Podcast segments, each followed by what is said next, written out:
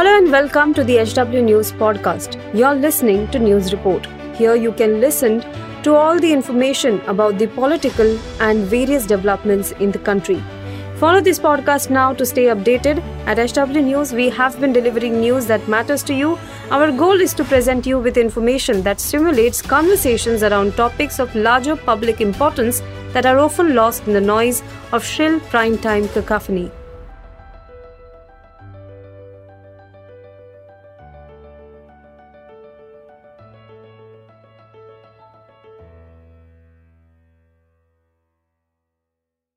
Social media पर पिछले कुछ दिनों से रईस गमला चोर की खूब चर्चा हो रही है। अब खबर सामने आई है कि गमला चोर मनमोहन को गुरुग्राम पुलिस ने गिरफ़्तार कर लिया है। मनमोहन ने गुरुग्राम में जी ट्वेंटी की सजावट के लिए लगे कुछ गमले चुरा लिए, जिसका वीडियो सोशल मीडिया पर खूब वायरल हो रहा है।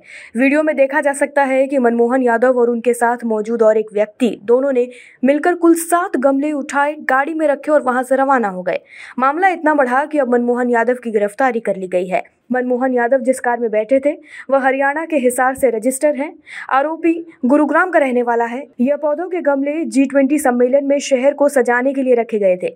चोरों की लग्जरी कार का नंबर भी वीआईपी है। चोरी का वीडियो वायरल होने के बाद पुलिस की जीएएमडीए ने शिकायत दर्ज कराई। सोशल मीडिया में वायरल हो रहा वीडियो गुरुग्राम के शंकर चौक का है। इसमें नज़र आ रहा है कि एक कार आकर रुकती है, कार से दो व्यक्ति उतरते हैं, चौराहे पर सजावट के लिए लगे कुछ गमले उठाते हैं, गाड़ी में रखते हैं, चुराते हैं और वहाँ से चले जाते हैं। बता दें कि गुरुग्राम के एम बी एस मॉल स्थित लीला होटल में जी ट्वेंटी सम्मेलन की तैयारियाँ पिछले काफ़ी समय से जोरों शोरों से चल रही हैं। इसमें विदेशों से आने वाले मेहमानों और इम्प्रेस करने के लिए शहर को सजाया गया है।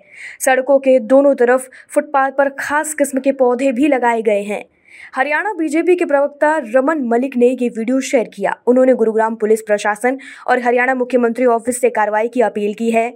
मलिक ने लिखा, यह व्यक्ति 40 लाख की कार में आया है और जी ट्वेंटी सम्मेलन के लिए लाए पौधे चोरी कर रहा है। दिन दहाड़े पौधों की लूट शर्मनाक।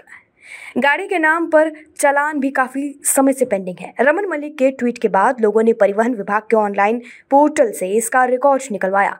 इसमें गाड़ी के नाम पर चलान भी पेंडिंग नजर आया है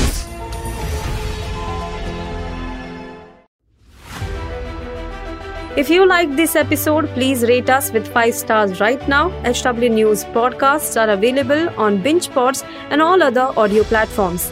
Also, don't miss to check out editorial with Sujit Nair from the House of HW News podcast and we are sure you will love it too.